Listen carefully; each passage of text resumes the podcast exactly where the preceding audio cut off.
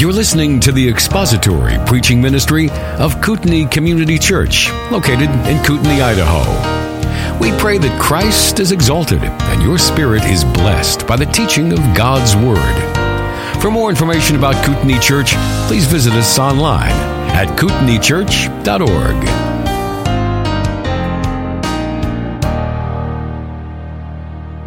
Well, beloved, we live in an age when there is a growing disdain and pushback against authority and the traditions and institutions that hold it.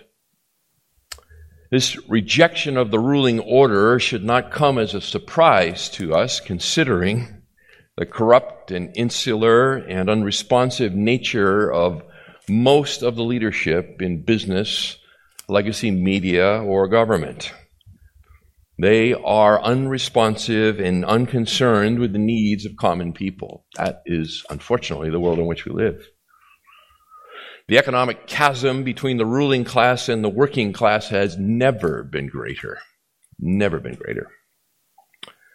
There is a French term called noblesse oblige, which, uh, in my minuscule amount of French, literally means nobility, nobility obliges. Nobility obliges. And it refers to a belief among some of the ruling class in the 18th century that wealth and power and prestige create social responsibility. That wealth, power, and prestige create social responsibility. Now, that idea is practically incomprehensible today in our world. And what in the world does noblesse oblige have to do with a sermon series on biblical authority and submission in marriage, you might wonder? And that would be a fair question. Be a fair question. But actually, very much indeed. Very much indeed. Husbands are leaders. Husbands are leaders. And as Christian leaders, we must be servants of all. Jesus says in Matthew chapter 10 and verses 42 and following, calling them, that is, his disciples to himself, Jesus said to them, You know that those who are recognized as rulers of the Gentiles lord it over them, and their great men exercise authority over them. But it is not this way among you. But whoever wishes to become great among you shall be your servant. And whoever wishes to be first among you shall be slave of all. For even the Son of Man did not come to be served, but to serve and give his life a ransom for many. James Hurley, James Hurley, in his very, very fine book called Man and Woman in Biblical Perspective, Man and Woman in Biblical Perspective, James Hurley, he writes the following Leadership involves the responsibility to take action for the sake of others rather than the right to command others for one's own benefit. Read it to you again. Leadership involves the responsibility to take action for the sake of others rather than the right to command others for one's own benefit. Excellent words. Excellent words. The Bible unequivocally teaches that a husband has been placed by God into a position of considerable authority within his marriage and his home. But many men are failing to utilize their authority as God intends. They either wield it to their own advantage, or, and this is, I believe, far more often, they abdicate its usage in order to be a nice guy. They abdicate the usage in order to be a nice guy. There can be no leadership without authority. That is a bedrock principle of, of the created order. There can be no leadership without authority. When a husband abdicates his authority, he abdicates his leadership. When he abdicates his authority, he abdicates his leadership. And that leaves the marriage union open to attack by outside influences and pathologies. In all my years of pastoral marriage counseling, and it is considerable. Unresponsive, self absorbed, checked out husbands and fathers are far more frequent than micromanaging authoritarians. It is far more often the case that in a marriage problem, it is the husband who is checked out than it is that he is some sort of micromanaging authoritarian. Brian Chapell, in his fine commentary on Ephesians, addresses the same thing when he says, and I quote, abdication of responsibility is more common than domination. Abdication of responsibility is far more common than domination. And that is true of us men. It is true of us. Why do husbands check out? Why? Why do husbands check out? Well, there are a number of reasons for it, I think. Let me suggest a few. Some are fleshly men and do not care about anyone but themselves. That's the sad reality. Some are fleshly men and they don't care about anybody but themselves. And thus they are checked out of their marriage. But most men most men are unprepared for marriage. Unprepared for marriage. And they don't know how to be a husband when they get married. And this is often due to either poor role models or a lack of biblical instruction in these important areas. And so men enter into marriage woefully unprepared for what lies before them. Often a lack of success in leading their wives and children cause men to be relationally shut down and to turn to other areas where they are more competent and receive encouraging feedback. And that area is often outside of the home. Sensing their failure at home, they turn out to where they will be appreciated, where they are have subject competency. Typically, husbands are spiritually immature when they get married. Spiritually immature. And that means they don't know how to love and serve others. They just don't know. Now, this, by the way, I'm not saying that women are not spiritually unprepared to be married, but we're talking about men. And this is frequently true of men. Frequently true. Tragically, Many men remain negligent because they reject the means of grace. They reject the means of grace, not the least of which is serious and diligent Bible reading and meditation. Men don't read their Bibles anywhere near enough. Anywhere near enough. Biblical change is difficult. Biblical change is difficult. And a Christian marriage, like farming, requires a lot of work on the front side in order to see a bountiful harvest on the backside. We will get out what we put in, we will reap what we sow. Now, as husbands, it would be easy, and I can speak from subject experience here, right? It would be easy to be overwhelmed and discouraged by our own failures. It'd be very easy. But instead of turning in on ourselves, men, in self pity, we need to run to the gospel. We need to run to the gospel. Because it is there we will find the forgiveness and the strength and the hope we need to change. And change we must. Paul writes in verse 25 of Ephesians chapter 5 Husbands, love your wives just as Christ loved the church. As husbands, that means we don't need to figure this out on our own. That should encourage us. Run to the gospel. We don't need to figure this out on our own. But what we need to do is to seriously ponder the example of the one who loves perfectly. We need to seriously ponder his example. Wives, a word to you as we begin. Hmm? As we go through this series over the next six weeks, I want to ask you to pray for your husband. Pray for your husband. Your husband bears a frightening and humbling weight of responsibility for the state of both his marriage and his home.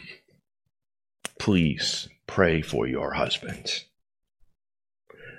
Husbands, as we begin together, let's heed the words of the apostle Paul in 1 Corinthians chapter 16, verses 13 and 14, where he writes, Be on the alert, stand firm in the faith, act like men, be strong. Let all that you do be done in love. Let all that you do be done in love. What we have before us beginning this morning is 14 characteristics. I almost feel embarrassed to say that, right? 14 characteristics of a husband's authority. 14 characteristics of a husband's authority.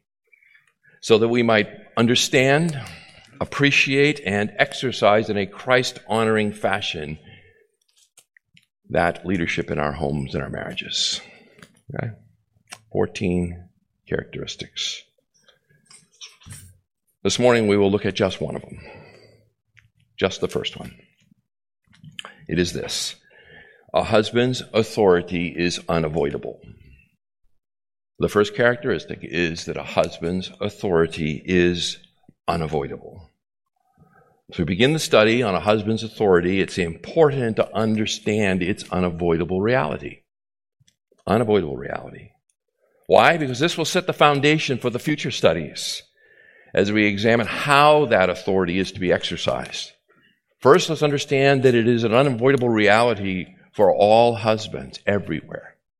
And then we will build on that and begin to look at how it is to be exercised. This morning, the unavoidable nature of the husband's authority is demonstrated in the following ways. First, by the meaning of the word head. If you're taking notes, here's your outline for this morning. The meaning of the word head. Second, the events of creation. The meaning of the word head. Second, the events of creation. Third, the grammatical construction of Ephesians 523 the grammatical construction of Ephesians 5:23. And then fourth, additionally, the husband's headship being unavoidable means that he has fourth an inescapable leadership role in his home. An inescapable leadership role in his home. That's our outline. So, let's begin. In 523. For the husband is the head of the wife, as Christ also is the head of the church, he himself being the Savior of the body. Now, notice in verse 22, Paul calls on the wives to be in submission to their husbands as an act of devotion, right? Wives, be subject to your own husbands as to the Lord. Now, here in verse 23, he provides the reason. The reason. You see it there in the use of the word for at the beginning of the verse. This provides the reason why the wives are to be in subjection to their husband. The answer is because he is their head. Because he is her head. Excuse me. Now, let's look at this first. The meaning of the word head. The meaning of the word head. Kephale is the Greek word. If you want to write it down, it's K E P H A L E. Kephale. It's translated head, and it means simply this authority over or ruler. We looked at this some time back. Okay? That's what it means. That's indisputable. It means authority over or ruler. That's what it means by the word kephale, translated in the English, head.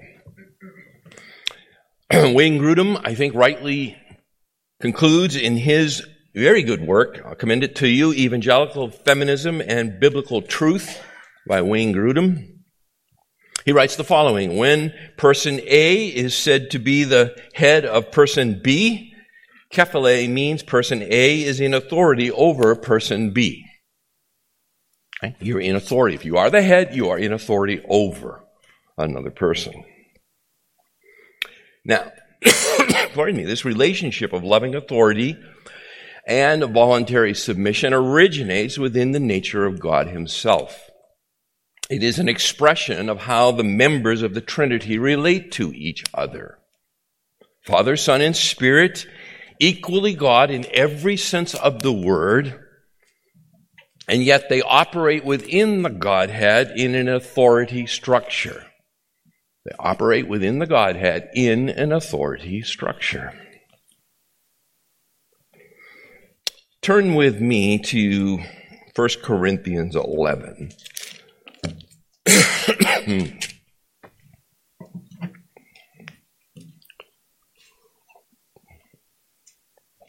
and verse 3.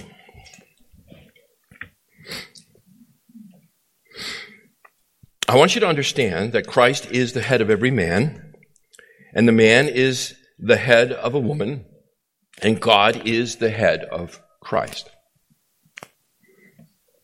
Flip over to chapter 15, beginning in verse 26.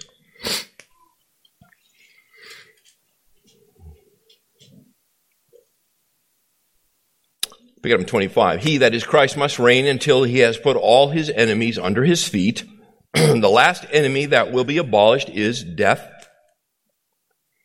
For he has put all things in subjection under his feet. But when he says all things are put in subjection, it is evident that he is accepted who put all things in subjection to him. When all things are subjected to him, then the Son himself also will be subjected to the one who subjected all things to him so that God may be all in all. Thank you.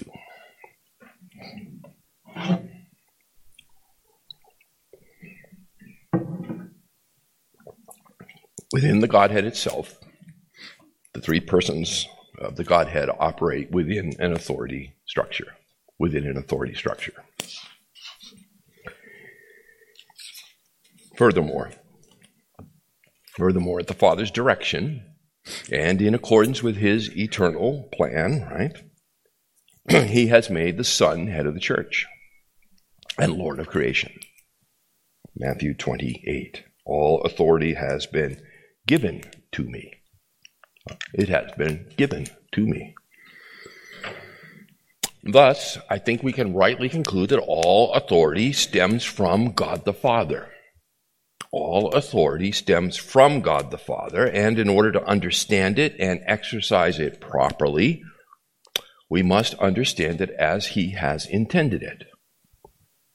When all else fails, follow the manufacturer's instructions. Okay, this is probably particularly good for men because when we get something, what's the first thing we throw away? I don't need no stinking directions. I'm a man.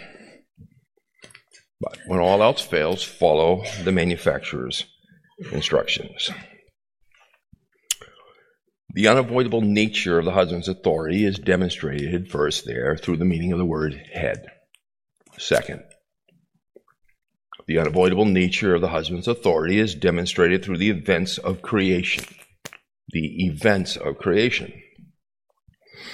When was the husband's headship established? When was it established? 1 Corinthians chapter 11 verses 8 and 9 Paul writes for man does not originate from woman but woman from man for indeed man was not created for the woman's sake but the woman for the man's sake Now notice in discussing the topic of relationships between men and women Paul takes us back to the second chapter of Genesis he goes all the way back to the beginning, before the fall.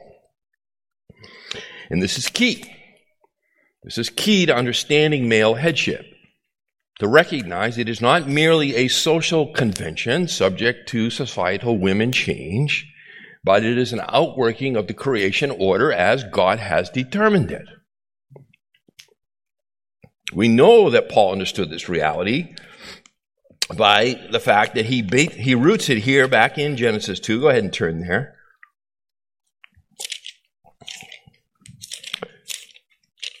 to the very beginning of creation. 224.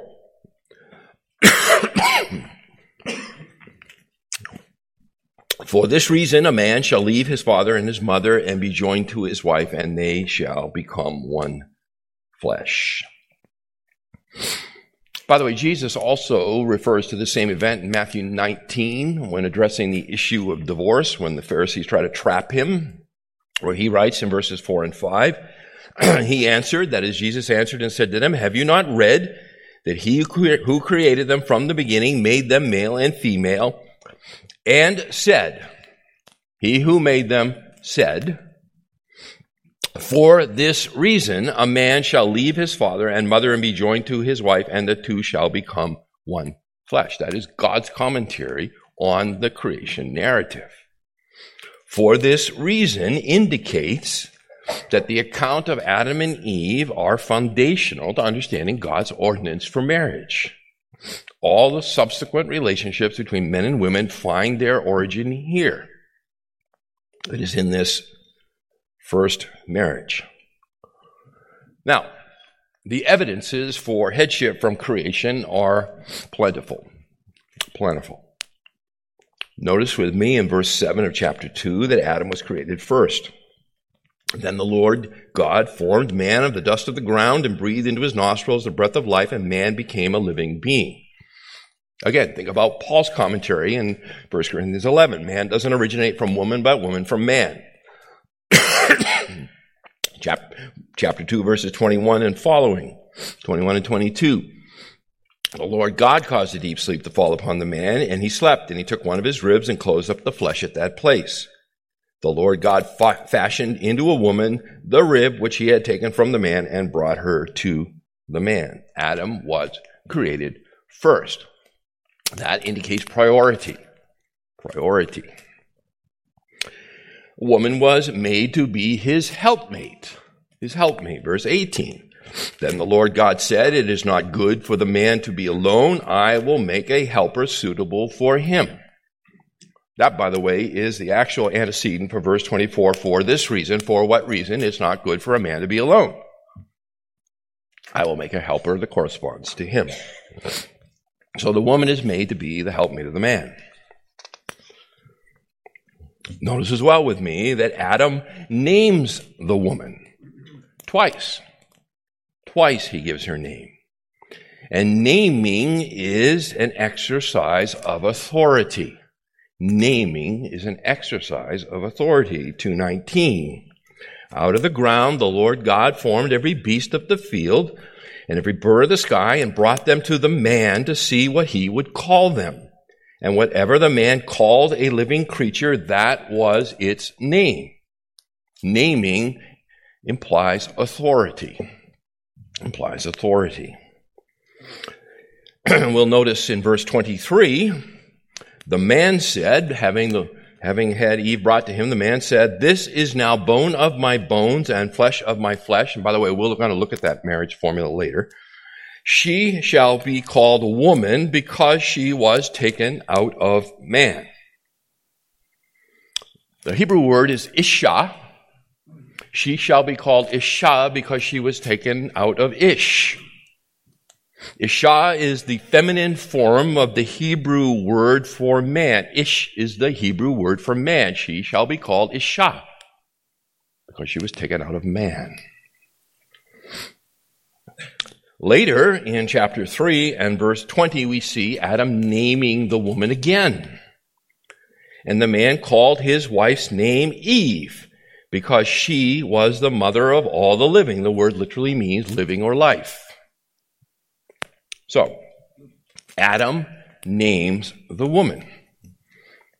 By the way, this is what stands behind the tradition that a wife takes her husband's name and not the other way around. Right? So, what lies behind that marriage tradition in the Christian influenced Western world of bygone era? Finally, Adam's authority and leadership is demonstrated when God calls him and holds him accountable when it is Eve who is the one who ate first and sinned, right? We see that in verse 9 of chapter 3. The Lord God called to the man and said to him, Where are you? 317. Then to Adam, God said, Because you have listened to the voice of your wife and have eaten from the tree about which I commanded you, saying, You shall not eat of it. And then he pronounces the Adamic curse. Paul in Romans 5 and verse 12 says that sin entered the world through one man, Adam. So, Adam's leadership, his authority, again, no leadership without authority, is demonstrated in that he is held accountable by God for the fall of man. So, the unavoidable nature of the husband's authority is demonstrated through the meaning of the word head.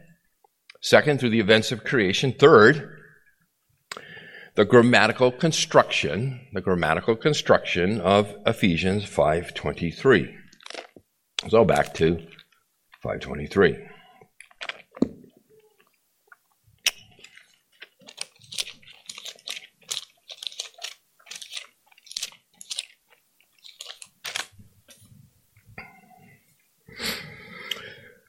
For the husband is the head of the wife, as Christ also is the head of the church, he himself being the Savior of the body. the grammatical construction. It plunges us into a very simple but very important understanding, fundamental understanding of Greek grammar. English grammar, too, for that matter, but we're dealing with the difference between what's called the indicative and the imperative. The indicative and the imperative. The indicative verb is used to express a statement of what is. What is. The imperative verb expresses what ought to be. What is and what ought to be. And we need to make sure we pay careful attention to the difference. For example, the indicative the room is cold. The dog is barking. The ball is round. Those are indicative statements. They are a statement of reality. This is the way it is. Conversely, the imperative would be turn on the heat, bring in the dog, throw me the ball. Those are imperatives. They are commands to be obeyed. The significance of all of this is that Paul's statement about the husband's headship is an indicative statement. It is an indicative verb. In other words, it's a statement of what is. It states the reality that is true of all marriages for all times. All marriages for all times, believer and unbeliever alike. The reality is the husband is the head of the wife. Husbands are never commanded to become the wife's head. That happened when they exchanged covenantal vows. That's when it happened. By the way, side note, the gospel is the great indicative. It is the great indicative. There is an imperative associated with it, which is to proclaim it. But the gospel itself is actually a great indicative of what God has done in Christ. And then we proclaim it. Now, back to the text here. Husbands do have a number of commands that spring forth from the indicative, and they govern the way the headship works itself out. For example, verse 25. There we have an imperative. Husbands, love your wives just as Christ also loved the church and gave himself up for her. That is an imperative. It's a command. But it's a command based on the indicative reality that you are her head. But the basic reality is this, men. You are the dominant one in the marriage. You are the dominant one in the marriage because you are her head. You are her head. How do you like that word? I bet you'll love it. We'll play with it here a little bit. The reason this grammatical point is so significant is because as husbands, we will not obey the imperative unless and until we understand the indicative. Unless And until we understand the indicative, we will never obey the imperatives. The application of all of this, gentlemen, is that we have an inescapable leadership role in our homes. We have an inescapable leadership role in our homes. The scriptures do not command you to become the leader of your home. That is a declared reality that happened when you wed. The question is, how do you manifest the inescapable leadership? What does it look like? Because the man is the head, the one who carries the authority in the husband wife relationship. And here I will quote from Doug Wilson's fine book called Reforming Marriage. Quote, we cannot successfully refuse to lead men. We cannot successfully refuse to lead. Why? Because it is an inescapable reality. We are the head. We are the head. We are the head of our marriage, the head of our wife, the head of our children, the head of our home. In other words, because God has created marriage in this way, every man is the leader of his wife and family. He is the dominant one in the relationship. He is the dominant one in the relationship. the question then is what does your rule or dominance look like? That's the question before the house. It's an inescapable reality. This is who you are. The question now is what does it look like, huh? How are we doing with it?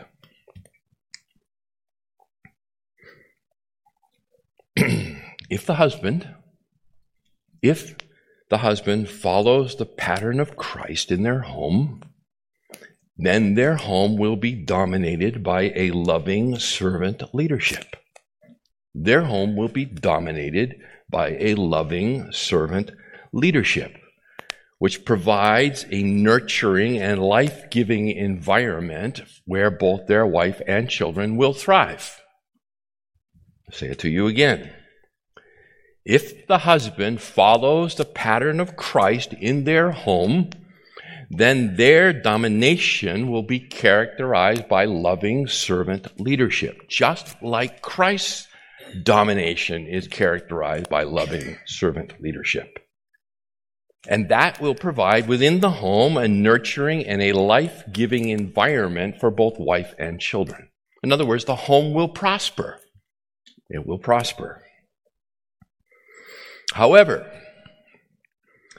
if the husband is regularly gone from the home and the marriage due to business or other commitments, his home will be dominated by his absence. His home will be dominated by his absence. Again, to quote Wilson in that book, how many children have grown up in a home dominated by the empty chair at the table? How many children have grown up in a home dominated by the empty chair at the table? Dad's not there. The result of that kind of domination will be relational distance and detachment. Relational distance and detachment. Yeah, dad always provided for us financially. He was a good provider but he was never around when I needed somebody to talk to. He was never there. That's a home dominated by his absence for something that on the surface it seems to be a noble cause, right? He's providing for his family. And yet, and yet, if the husband abdicates his leadership and his authority in the marriage and thus by his abdication encourages his wife to assume a role for which she is neither suited nor called, then that home will be dominated by his abdication. It is his abdication from his responsibility that will dominate the home. And I might add, a frustrated wife and disrespectful children will come along with the package. Will come along with the package. Ask your father. Mom, why would I ask dad for advice? He doesn't know anything and he's never here anyway. That's a home dominated by an abdication of leadership authority. To put it in the vernacular, his wife now wears the pants in the family.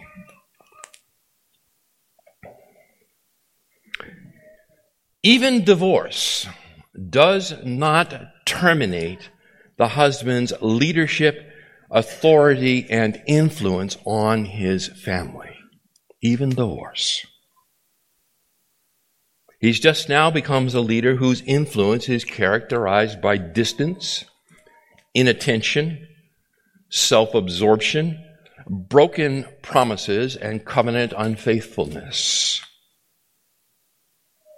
There is a pernicious lie that divorce somehow can separate you and turn the hands of the clock back. It cannot. It cannot.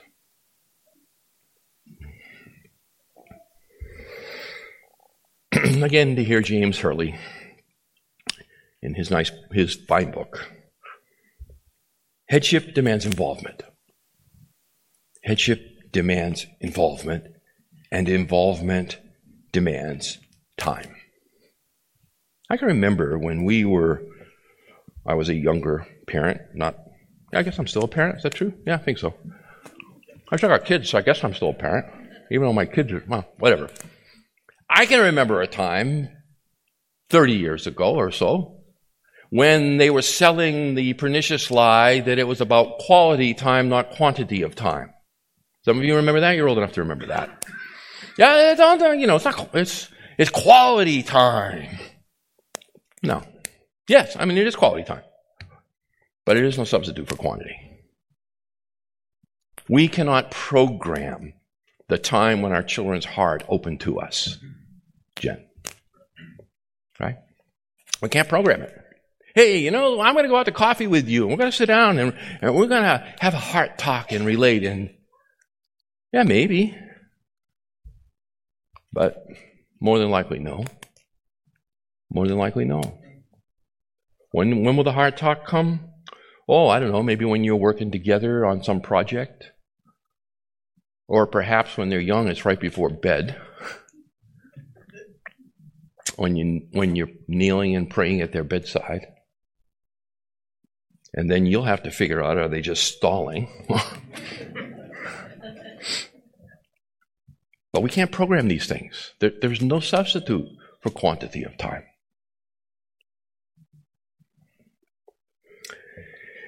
For a man, for a man, marriage is not so much about privilege as it is about responsibility. For the man, marriage is not so much about privilege as it is about responsibility.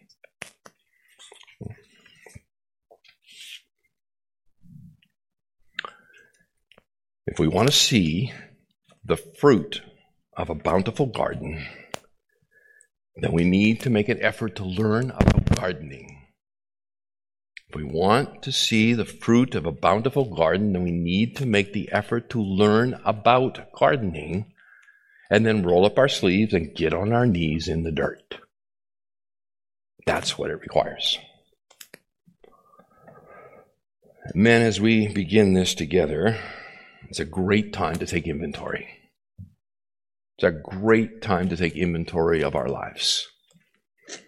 Be honest with God about our own shortcomings. Be honest with God about your shortcomings. He knows what they are. You're not telling him anything he doesn't know. Be honest with him. And then let's reacquaint ourselves with the life changing power of the gospel, huh? And as we begin to seek to be filled by the Spirit of God, we will begin to walk after Him in this essential aspect of manhood. That's what's before us. May the Spirit of God apply His truth to your heart where it needs to be. May you leave not defeated, but encouraged. Because you know what? Today is the first day of the rest of your life. It is never too late to repent. Thank you for listening to the latest podcast from Kootenai Church. If you'd like to learn more about Kootenai Church or to donate to our church ministry, you can do so online by visiting kootenaichurch.org. We hope you enjoyed this podcast and pray you'll join us again next time. Once again, thank you for listening.